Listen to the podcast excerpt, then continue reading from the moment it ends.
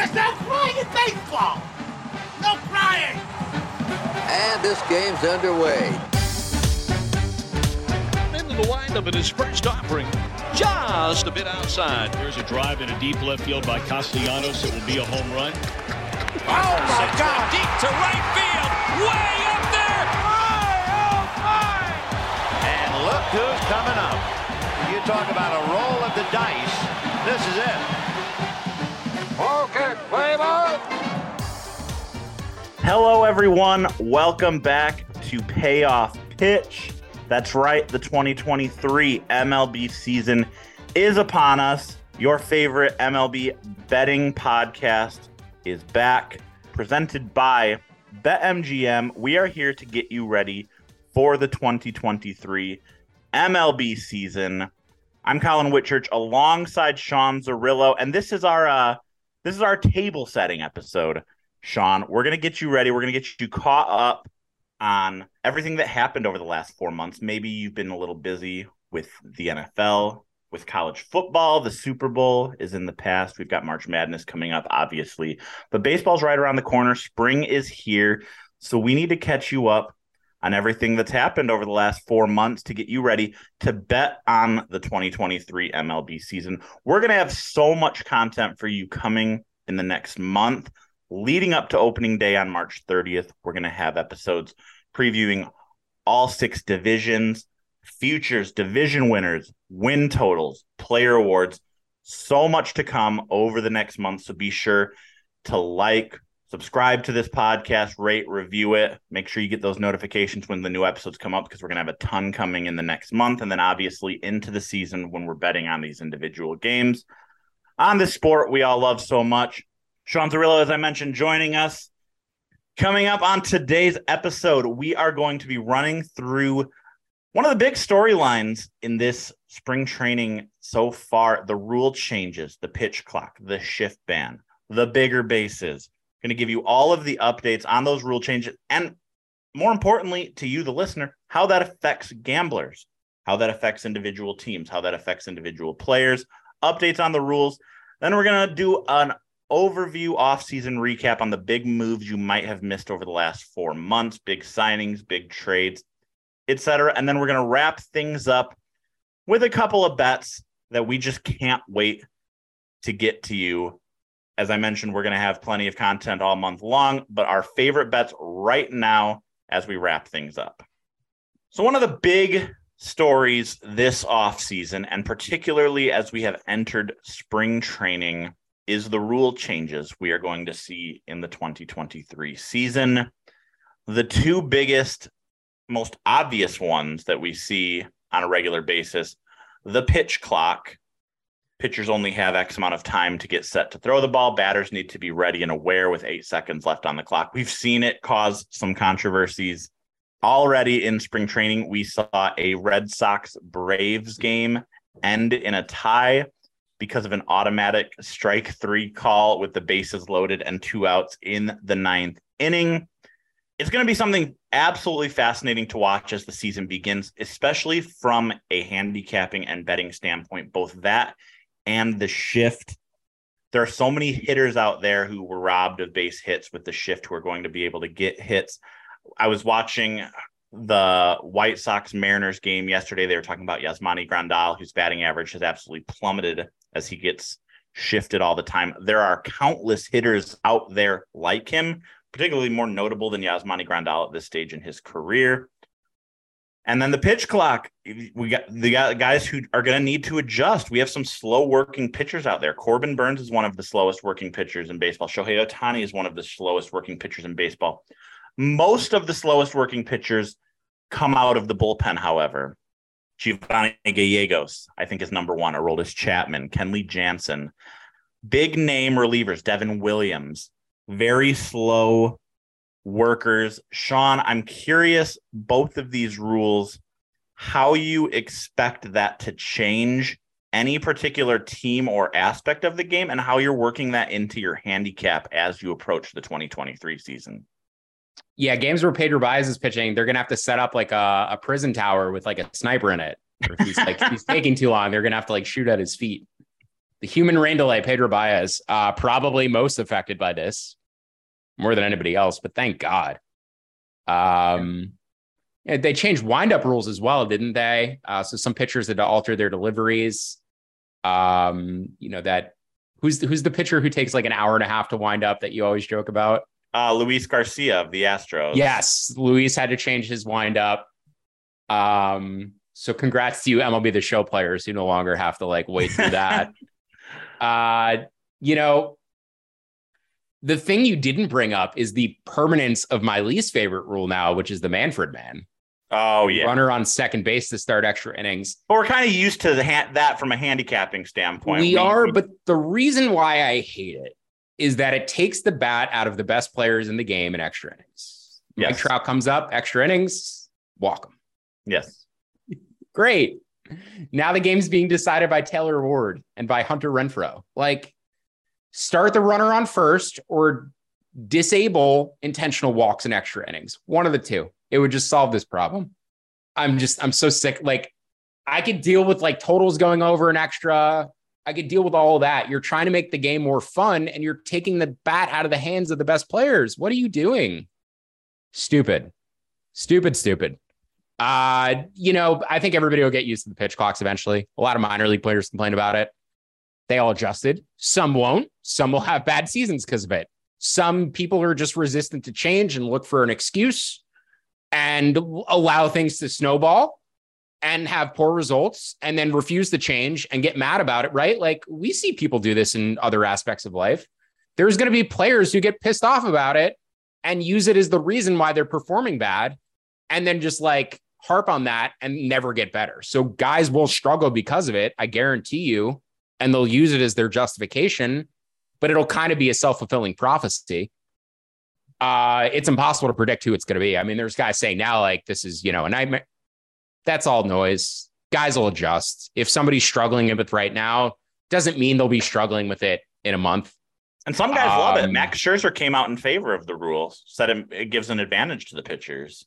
That's interesting. I could see why it would, but there's also like data about um, muscle explosion and why pitchers were waiting so long between pitches is because it takes your your muscles like 25 seconds to get back to like 100% like max effort. You know there's there's like a, a, desired amount of time minimal time that you need like 25 or 30 seconds. That's why you saw so many pitchers slowing it down. It's because like these these front offices are telling them you need to let your body rest 25 seconds between pitches so now you're going to see you know f- between at bats right first pitch of the at bat may come at 99 but then if he only has 15 seconds between pitches, second pitch maybe 98. So there is going to be a little bit of performance dip, I think, the longer you get in these at bats by the pitchers. But for the first pitch, yeah, advantage pitcher. Um, I'm going to be looking at the possibility of fading some of the slowest working pitchers, at hmm. least through their first couple of starts of the regular mm-hmm. season as they get adjusted. We look at StatCast's tempo ratings for pitchers who threw at least a thousand pitches last year. So that rules out the relievers. Top 10 slowest workers in baseball last year among starting pitchers Shohei Ohtani, Luis Garcia, Corbin Burnes Yu Darvish, Alek Manoah Lucas Giolito, Jordan Montgomery, Kevin Gausman, Aaron Nola, Justin Verlander. So that's an interesting list. You should definitely turn that into an article. And how I would go about fading them would not be team totals or money lines against no. necessarily, but strikeout total unders. Yes. Going to struggle with command, not going to have max effort on their pitches because they're more accustomed to waiting longer between pitches and getting that max effort each time. So going to be more hittable and going to have worse command. So going to rack up that pitch count higher. I would go under on strikeout totals on a lot of those guys. Very interesting too. I mean, eight of those 10 guys are Cy Young vote getters in recent years. I think Luis Garcia and Jordan Montgomery are the only kind of unestablished pitchers on that list. You assume these guys are going to figure it out. I mean, right past the top 10, Julio Urias, Kyle Gibson, Brandon Woodruff.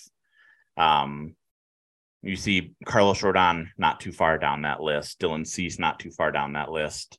Uh, Cristian Javier, one of our, our favorite uh, AL Cy Young bets for 2023, which we'll get to in future episodes. So, yeah, strikeout totals.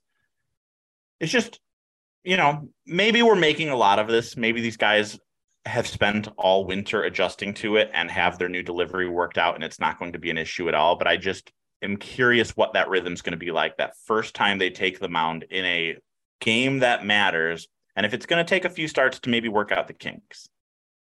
It's, I mean, listen, we have to talk about it. Every year, I feel like for the past five years, we've had a significant rule change, or the baseball has changed, or something has been different that is going to at least partially affect totals and outcomes of these games. And, you know, increase roster sizes during the pandemic. Like there's been so much minutia that we've had to dig through every single year. So we have to talk about it. And I would imagine there will be some sort of effect, but over time, that effect will dissipate. The greatest impact that effect is going to have is going to be in the immediate at the start of the season. And then in future years, it's going to matter less. So it is worth talking about right now. It's worth thinking about right now because it's going to matter at the beginning. After that, it's not going to matter as much. You know, you got your OBPS and all that and the VORPs, and then interface those numbers with TWTW under that category. Yeah, what is that? That's the will to win. Those are the things that are not put in numbers in Moneyball. Arguably the biggest individual move of the offseason. Sean, your New York Mets lost Jacob DeGrom to the Texas Rangers, a five year, $185 million deal for DeGrom to move down south to Texas, pitch for the Rangers. When you're in Texas, look behind you, because that's where the Rangers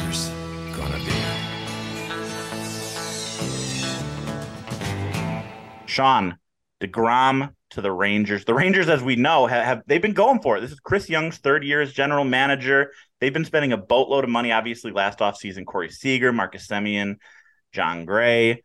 This offseason, DeGrom was the headliner. They also bolstered the rotation with Nathan Eovaldi, Andrew Heaney. What is your take on the Rangers and on DeGrom in a Rangers uniform? Yeah, you mentioned three of the Rangers signings last year and also Martin Perez as well. They signed Perez and Gray to their rotation last year, and they signed DeGrom, Nathan Eovaldi, and Andrew Heaney this offseason. So suddenly the Texas Rangers went from having no organizational depth in pitching and no major league pitching to having top five rotation of baseball conservatively um, with Jack Leiter and Kumar Rocker in the minors. So good job by Chris Young, completely flipping around the pitching of that team looking at their offense, they have guys like Bubba Thompson, uh, Josh Smith, who were getting at bats last year. They've been pushed to the bench. So they added Robbie Grossman. So they've added a little bit more depth. I think the Rangers are a 500 team. I have them right at 81 and a half wins. The market has them there as well. Last year, their win total was 74 and a half, and I had them at 72 and a half. So they've improved by roughly nine wins relative to last offseason. Um, I don't mind this team. There's no actual bets in terms of win total or anything divisionally for me. Obviously, DeGrom staying healthy, going to be a big thing. In terms of like how he projects, average war per inning, per 10 innings pitched, leader in baseball for pitchers. Uh, same with strikeouts. You know, he's the best pitcher in baseball. He was reaching new heights that we hadn't seen until these injury problems started cropping up with the Mets. But he was throwing harder than every pitcher ever had. He was basically striking out batters at a higher rate than any pitcher ever had. So DeGrom is the best pitcher in baseball, maybe the best pitcher that has ever walked this planet. Injuries have just been the issue. So Jacob DeGrom, elite signing by the Texas Rangers, elite by Jacob DeGrom, not getting hit with state income tax. Good move by him going to Texas. And I'd say a win win for both sides provided he stays healthy. But he is 35 years old, doesn't have as much mileage on the arm as most 35 year olds would. And that said, he's still breaking down. So, not a good look. Uh, don't think the end of that contract is going to be great. But if he can give them like 20 starts a year, sure. Yeah, odds makers not necessarily buying in on the Rangers despite all of the money they spent. Obviously, the AL West is getting tougher. Astros, your World Series favorites. The Mariners, we saw breakthrough finally make the playoffs last year. The Angels with Trout and Ohtani. Obviously, uh, you never know what you're going to get out of them. Rangers 50 to 1 right now to win the World Series, 25 to 1 to win the AL pennant on BetMGM. Third best odds for third best odds for the AL West at 10 to 1. And it's funny, Sean, transitioning here, Jacob DeGrom obviously leaving the Mets. That's a big blow for any team, losing a pitcher like Jacob DeGrom. But the Mets were busy this offseason. They lost their best pitcher, they lost their ace for the last decade, and they just went out and replaced him with the reigning AL Cy Young winner in Justin Verlander. And that's not the only move they made this offseason. Steve Cohen went out, opened up his wallet big time. Kodai Senga, they signed out of Japan, Jose Quintana, Omar Narvaez, re signed both Brandon Nimmo and Edwin Diaz to huge deals. The Mets right now tied for the second best World Series odds at plus 750 tied for the best NL pennant odds with the Dodgers at plus 400. Right there in line with the Braves for the NL East crown. It's crowded. Braves, Mets, Phillies obviously going to be duking it out a three way battle for the NL East title again this year. Right now, the Mets are plus 140 at BetMGM. What do you make of the Mets offseason? I don't mind that Carlos Correa's deal got canceled they have plenty of high end hitting prospect depth, which is not something I've said for a long time about the Mets. I'm actually really excited about these prospects they have coming up. Obviously, Alvarez, who's going to start the year in AAA and try to get better as a catcher. Uh, but next year, if you're talking about an automatic strike zone, Francisco Alvarez is an MVP. The whole the whole catching position is about to change. By the way, we're about to see way more bats going behind the dish, we're going to get an automatic strike zone. We're going to see catchers start winning MVPs a little bit more often. Um, Brett Baty ready to play third base or left field this year. So Correa was taking his position. Ronny Mauricio, same deal. MVP of the Dominican Winter League. Jett Williams, Kevin Parada, two guys they drafted this year, a few years away, but high end. And if they want to flip two of those guys for Corbin Burnes, they can. So they're spending their money wisely. I don't mind that the Correa deal got canceled because I think he was blocking playing time for some prospects who are going to be really good players. Um, that said, I still have the Mets five wins beyond the Braves. I had the Mets at 87 and a half wins last year. I had them at 90 and a half this year. PECOTA and Zips are on opposite ends. PECOTA has the Mets five wins better than Braves. Zips has the Mets three wins behind the Braves. And I said I have the Braves five wins better than the Mets. So the market is kind of all over the place on how the Braves and the Mets stack up relative to each other. It was the same deal last year. Zips was four wins above on the Mets. Davenport had the Mets as a 77 win team. like the projection market was all over the place on these two teams last year. Um, by the way, I found when Davenport's like way off on a team, not necessarily the most accurate, but that's besides the point. The Mets right now are not as good as the Braves, but the Mets do have pieces to get better than the Braves. If the Mets want to go out and get Corbin Burnes, I think they have the pieces to do it. So preseason, I'm not as high on the Mets as I am the Braves, but I think the Mets do have the pieces to get better and certainly catch up with them in season. Uh, preseason, I like the Braves as bets. Mets, I think, are a bit overvalued. They shouldn't be second right now in World Series odds. You're sort of forecasting that they're going to make another move down the line. I think factoring them in it right now also obviously a very public team. There's there's a lot of people excited about that off season.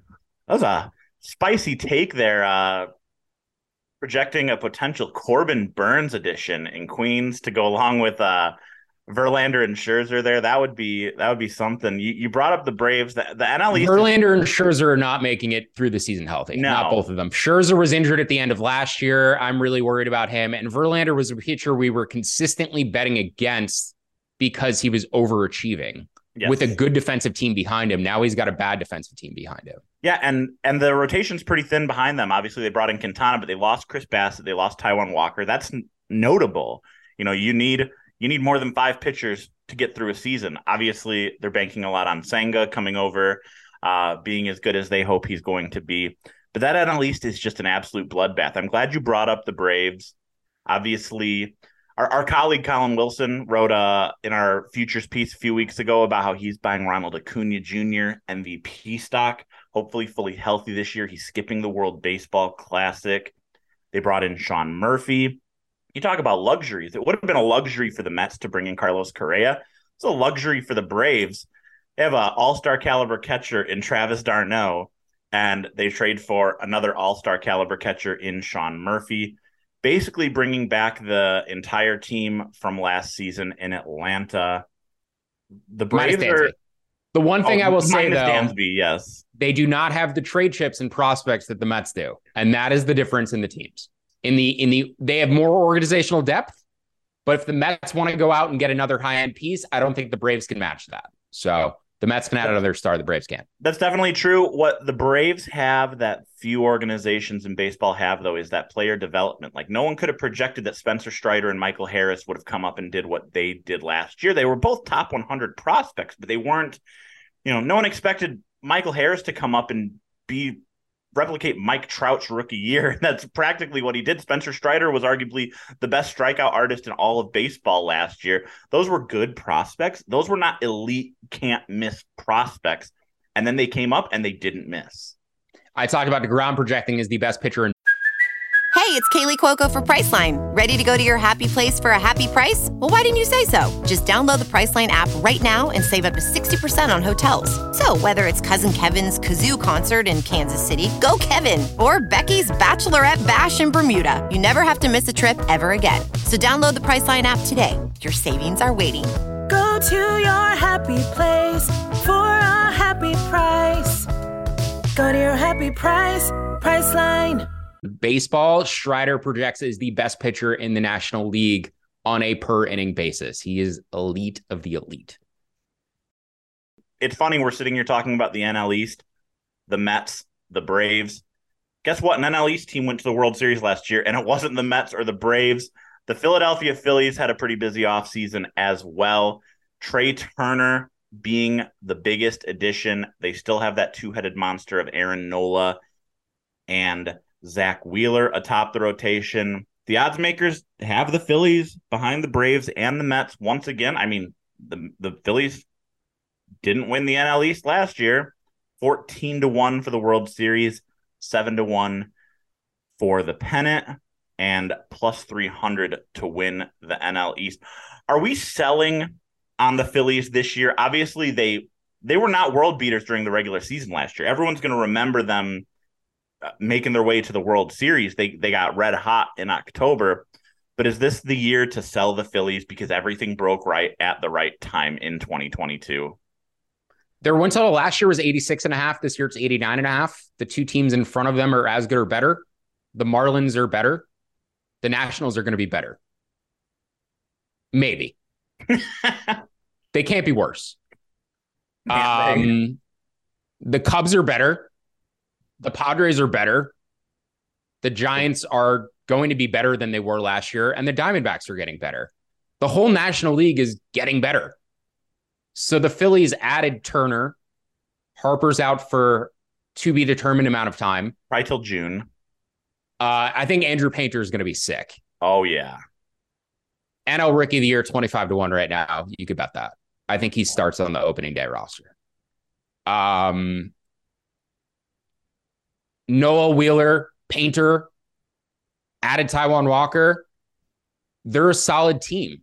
But the depth, if they start getting hurt, and this is like, this is what I want to keep saying over and over, and it's going to get annoying. So I'm not going to keep saying it over and over. But when you, You can say it right totals- now because it's the first episode. But just right when you do win totals you have to factor in injuries and you have to factor in replacements playing so many of these teams you look at their roster and they're like yeah that roster can win 90 games if they stay healthy. The white sox can win 90 games if they stay healthy. They have stars on their roster. The phillies have stars on their roster. But when you dig in i believe uh baseball prospectus calls it the next 26 is that what they or that might be a fangraphs term? Either way it's a fangraphs or a baseball prospectus term the next 26 not your 26 man roster, but if you had to replace every single person on your 26 man roster, where do these teams stack up? The White Sox stack up with the Tigers at the bottom of their division and the Royals. Yes. The Phillies stack up closer to the Nationals than they do to the Braves or Mets in terms of organizational depth. And that's what I'm talking about with their win total. If the Phillies get to the playoffs with a healthy team, I love them last year. They were my favorite long shot World Series bet because if they got to the dance, they could make a run. They're not built to win in the regular season. They're not built to win a division. They're not built to win 100 games. They sustain a few injuries. They're replacing them with below average players. The Mets can bring up top 100 prospects. to replace infielders who can get hurt. The Phillies do not have the same luxury. So I do like the Braves and the Mets way more than I like the Phillies in terms of a regular season team. When we get to the playoffs, the gap tightens, especially you throw Painter in the bullpen. Like the Phillies are built for the playoffs. They're not built for the regular season. So under on the Phillies win total. It's my favorite win total right now at plus money. Minus 110, it would probably still be my favorite win total. It's just too high. It went up three wins, and everybody else around them is better. I think a lot of that is, as, we mentioned, kind of bias of, of people remembering that that World Series. It's it's almost like uh, you know we're getting close to March Madness. It's almost like North Carolina in the NCAA tournament last year. They were a terrible team.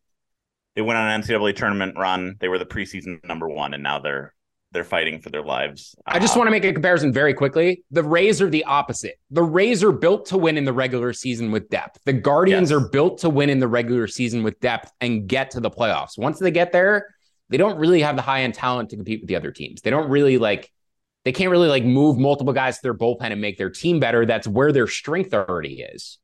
The Phillies are the opposite. They have the star players. They're going to struggle to get to the playoffs. If they're there, they're dangerous.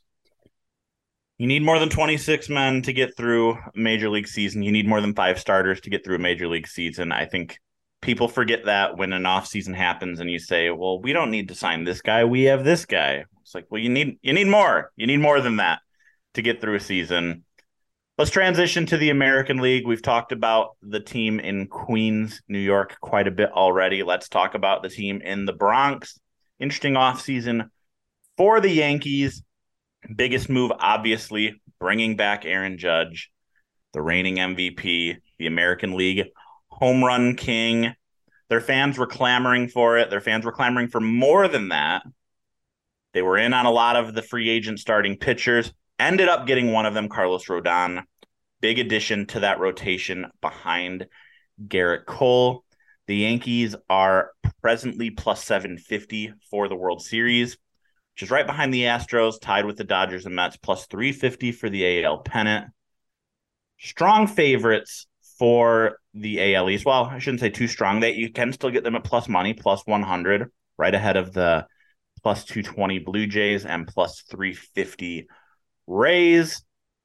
Zerillo, what is your take on the Yankees after an offseason in which they brought back their superstar, added to the rotation to a team that disappointed in the playoffs once again last year?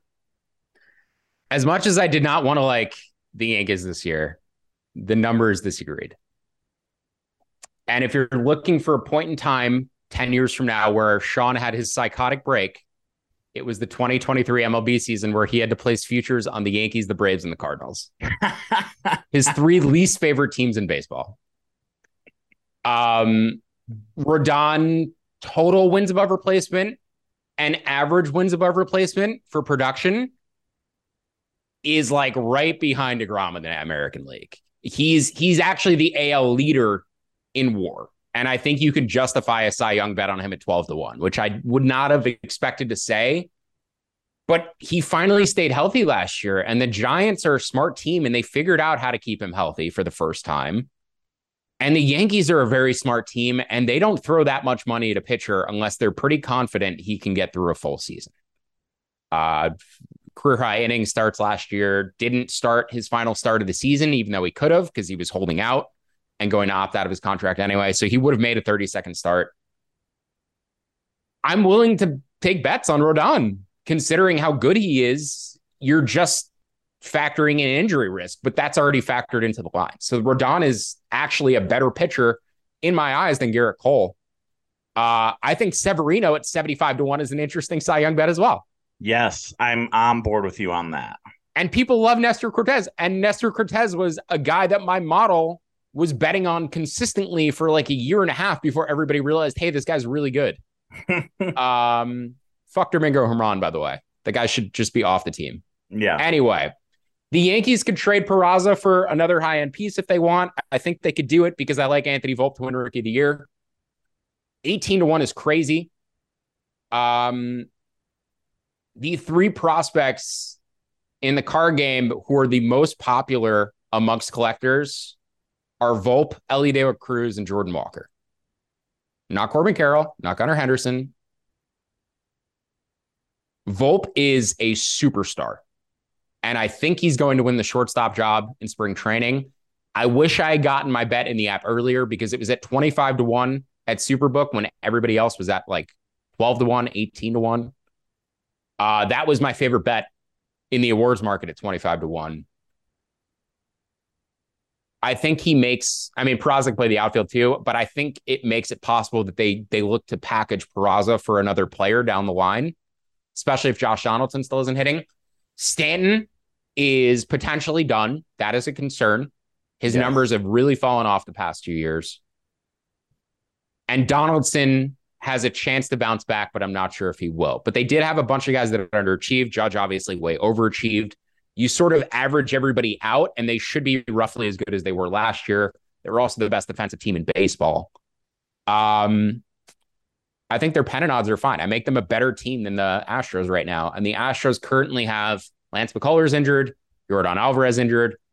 I still like Yordan and am betting his MVP odds, but I rate the Yankees as a better team than the Astros. I make them the best team in the AL. I think you can justify their pennant and their divisional odds. I didn't expect to be saying that. I don't like the fact that I had to bet it, but the numbers say otherwise. Boy, you better win some money this year because if you got to suffer through betting on your least favorite teams and you lose money, I I don't even want to talk to you. This Psychotic break. the Volt thing is interesting. I love that rookie of the year future you threw out with Yankees prospects. I always am hesitant because I feel like the, the Red Sox, you can say the same thing. I think the Mets, you can say the same thing a little bit. These big market Northeast, the Phillies, you could say it. I feel like there's a little bit of prospect overhype that comes with the territory of being a Yankee. Jasson Domínguez, obviously, someone who the second he signed, it was the second coming of, I don't know, Willie Ken Griffey Jr. or Willie Mays. whatever. Willie Mays, Mickey yeah Mantle. Yeah. so there's there's always prospect overhype that comes with being a New York Yankee. I think Volpe is very good. I think that he's going to justify his prospect ranking, but it's always something that's kind of in the back of my head. And you mentioned that lineup. It's funny, the fans were clamoring for them to add to the rotation this offseason. They obviously did. Very deep one through four in their starting rotation, but the lineup has so many question marks outside of the Judge Rizzo. I mean, Judge and Rizzo. I mean, Gleyber Torres, super up and down. Josh Donaldson might be washed. Giancarlo Stanton might be washed. Is Harrison Bader going to perform like he did down the stretch last year? Is Aaron Hicks going to be healthy and even worth a damn? Is Oswaldo Peraza going to be able to take over the shortstop job? There's a lot of questions, and you you mentioned the next 26 with a couple of these teams. The next 26 on the Yankees, obviously pretty solid. They have a good and deep farm system. But are they going to tap into it? Is DJ LeMahieu going to contribute anything? Is Isaiah Kiner Falefa going to contribute anything? There's there's just a lot of surprising amount of question marks with this offense. And that's particularly true if you expect Aaron Judge to only put up, let's say 75, 80% of what he did in 2022. Nobody's expecting him to repeat his 2022. He takes a little bit step back. These other guys need to take a step up. Yeah, and I expect the Jays and the Rays to potentially be better too. So the Yankees, you know, they need to be as good as they were last year if they want to win the division. They can't expect to slip by with like a 93 win season and, you know, squeak out a division. I think they need to win closer to 100 games again with how good the the Rays and the Jays are. Um, you know, the Yankees are more reliable defensively than they are offensively, which I think is even more of a reason if you have a potential electric bat like Volpe or a guy who's going to like make things happen on the bases like him to find a way to get him in the lineup at second base. You know, they're they're gonna find ways to get him in the lineup. Just just Google News Anthony Volpe right now. Look at the things Aaron Boone is saying about him. Aaron Boone is like like ready to adopt this kid as his child. um, yeah. uh, I think the gap in the American League odds between Gunnar and Volpe and O'Hop and some of these other guys is a little bit crazy. I love Gunnar. I think Gunnar Henderson is a superstar. Gunnar Henderson may end up being a better player than Adley Rutschman long term. But for this year, yeah, if Volpe play, gets a full slate of at bats, he's he's right there. Two other big offseason signings, offseason player movements that we have have yet to get to, both in in wildly different circumstances. Xander Bogaerts moves from the Red Sox to the San Diego Padres. A very busy offseason in San Diego, a very expensive offseason in San Diego. You know, they didn't bring in a ton of new players, but they locked up a lot of their own. Manny Machado is going to be a Padre into his 40s. Yu Darvish is going to be a Padre into their his 40s. Xander Bogaerts, the big splash. The other one, Dansby Swanson, we mentioned him leaving the Braves. He is now a Chicago Cub. Very curious what is happening on the north side of Chicago. They're kind of going for it, but they still have a lot of questions on that roster. They brought in Jameson Taillon, a lot of cheap, smaller signings like Trey Mancini, Eric Hosmer. But San Diego, let's start with San Diego, Sean, because they are really looking to challenge the Bra- the Dodgers rather in the NL West. Have they done enough to overtake LA? Obviously, LA lost Trea Turner. They basically sat out the offseason to a certain extent. Is San Diego a better team than LA yet? Yes. Uh, they're they're right there. And Gavin Lux had a gruesome injury. I I hope that guy's okay, but he's not Oh, playing yeah. this year. Um, the Dodgers have holes. The Dodgers were we bet against the Dodgers a lot last year. Um, we reverse sucked. swept them with the Pirates. I actually want to look up to see how we did betting against the Dodgers because I think we did okay. Oh, that Pirates run. series was amazing. The Pirate series was amazing, but it was like just the fact that the Pirates swept them, something was off with that Dodgers team, right? They, they gave up like six, seven runs each game. Their pitching has very much fallen back to earth relative to the being the best team in the league. They signed Noah Syndergaard. I mean, good luck. um, I still love Dustin May's arm talent. Tony Gonsolin was saved by the shift as much as any pitcher last year. Big time fade candidate this year, Tony. Gonsolin. And the Dodgers in general, like, have been relying on the shift to generate a lot of what they do. They've been consistently one of the best teams in baseball. Um, Max Muncy back at third. You can't shift him anymore. Is he like a competent defender when he has to play it on an island? So Miguel Vargas at second base. Is he a second baseman on an island? Um, Trayce Thompson, Trayce Thompson in center field.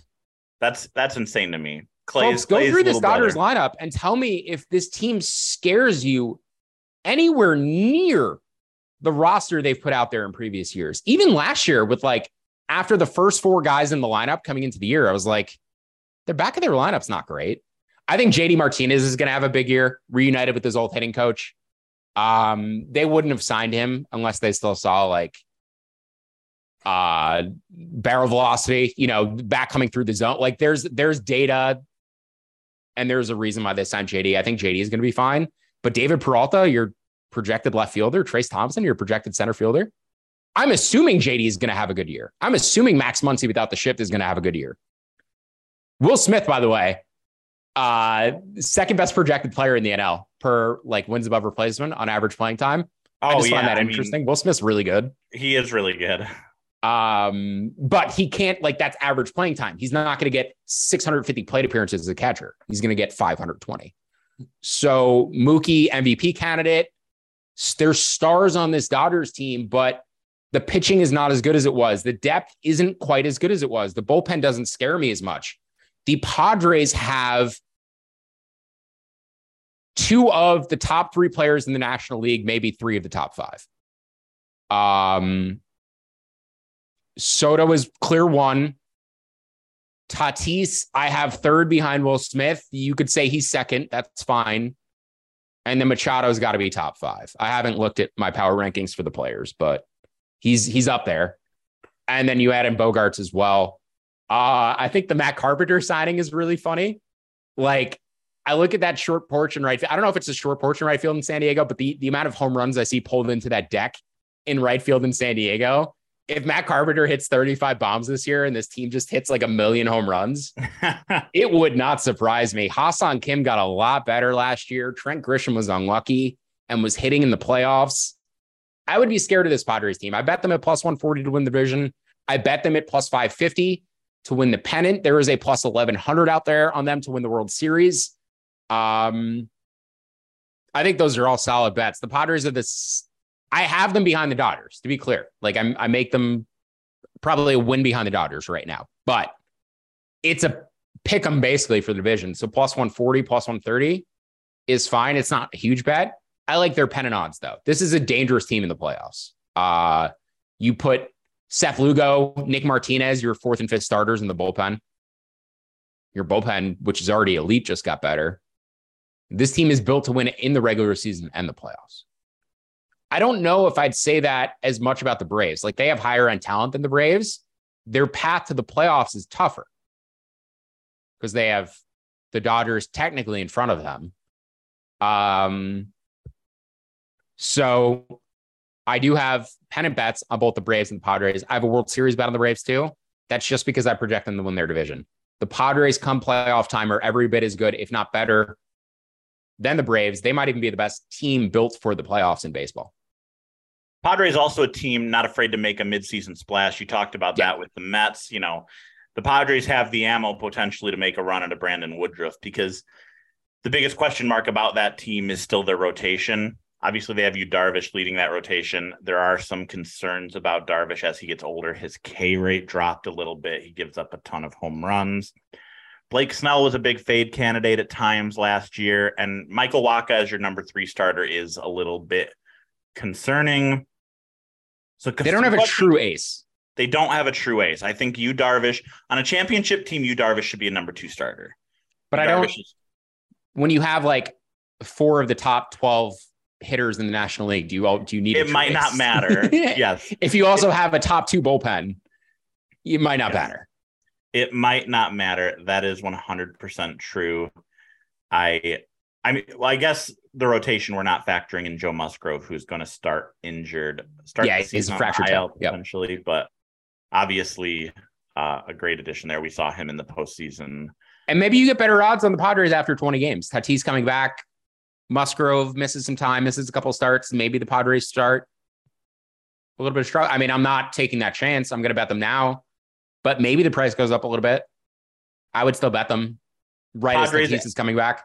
At present, the Padres the exact same World Series and pennant odds as the Atlanta Braves, as you mentioned, ten to one for the World Series, plus four fifty for the pennant on BetMGM, and yeah, that NL West, they are plus one forty to the Dodgers, minus one forty. So and I was heavy on the Dodgers last year, if you remember, to win the division. So I yes. I have switched sides this year. I like the Padres it's one of the things that makes these kind of table setting episodes so important is you, you set these these preconceived biases during the 2022 season but you have to kind of flip the switch and say these are what the rosters are these are what my projections tell me Get and honestly, of- with the Dodgers, I feel like it was a slow sort of decline, right? Like it felt like toward, you know, during the year, like my opinion on them just sort of lowered and lowered and lowered. And they did nothing during the offseason. And then Gavin Lux got hurt. And now you look at the roster and it's like, this roster's not that scary. Waiting for waiting for the random Dodgers prospect to come out of nowhere and turn into a superstar. There's a couple guys who are probably going to be up this year. We mentioned Miguel Vargas, Bobby Miller could contribute this year, whether it's in the bullpen or in the rotation. One guy I really like, their number seven prospect by Baseball Prospectus, Michael Busch. Mm-hmm. I think a sleeper NL rookie of the year candidate. He doesn't kind he kind of doesn't have a position. He plays all over, but that could actually benefit him. Someone's not working out in a corner outfield. If someone's not working at second base, third base, you mentioned Gavin Lux being injured. That boosts him up the depth chart a little bit. Dodgers always seem to find these guys and they contribute. It's tough to count them out. Obviously, the, the way we're talking about the Dodgers in this episode, people are going to think that we we think they suck. They're no. one of the best teams in baseball. Probably will win 100 games again. It's just we're talking about their odds relative to your projections and the Padres' odds relative to your projections. And while last year we were on the Dodgers, this year we're on the Padres. The Dodgers. Yeah, I had the Dodgers projected good. exactly even with the pod uh, with the Braves right before the Lux injury. 96.6 wins for both teams. Still have them ahead of the Padres. I just think the gap is closer than the market is telling you. The last thing I'll mention, the Dodgers do have far more prospects in the high minors and far more uh, top 100 prospects to trade than the Padres do. The Padres emptied their system last year to get Soto. The Dodgers do have more guys, like you said, that could come up and pop as rookie year candidates, or that they could flip for a superstar piece. So definitely advantage Dodgers there. But current major league roster construction, Padres. Before we get out of here, Sean, we're going to run through a couple of the World Series odds. As I mentioned, we're going to be giving out a ton of bets throughout the month of March, favorites that we like. Right now, World Series odds, the Astros, who we barely talked about in this episode, are plus 650. Favorites to win the World Series right behind them Dodgers, Mets, Yankees at plus 750. Braves and Padres plus 1,000. Phillies, Blue Jays plus 1400, Mariners plus 1600, and then everyone else 20 to 1 or worse. As I mentioned, we've got a lot of bets coming up, but before we get out of here, Sean, is there a bet that you kind of want to jump on right now, want our listeners to jump on right now? Maybe the odds are going to move in the next couple weeks. Maybe it just has such good value that you don't want to pass it up. I mentioned, you'll probably give these out on a couple other podcasts within the next month. But what is your favorite future bet right now today? Uh, I mean, the Braves were my favorite futures, like pretty much from the second half of last season forward. Uh, and that really hasn't changed this year. I still project them as the best team in baseball, which was the case at the end of last year. Fangraphs projects them as the best team in baseball. PECOTA is lower than ours, but I think it's interesting that both me and Fangraphs independently using different data sets have come to the conclusion that the Braves are the best team in baseball. So I do love their World Series odds at 10 to 1. I don't think they're going to move down lower than 9 to 1, though. Um, if you want to talk long shots, and it's a good way to segue from the rule changes to here, the teams who I think benefit most from the rule changes shift man, athleticism, larger bases, more stolen bases, better base runners, and more in need of individual positional playing on an island defense. Even though you can you can swap your second baseman and third baseman and kind of like effectively shift, but it's not going to be the same. The Cardinals and Guardians, both uh, Cardinals 25 to 1, Guardians 40 to 1, best prices available. I factored in base running and defense like ever so slightly more into my projections this year than I have in previous years. And both teams rated well in both categories last year, but I'm using a 2023 projection. Both still wait rate extremely well.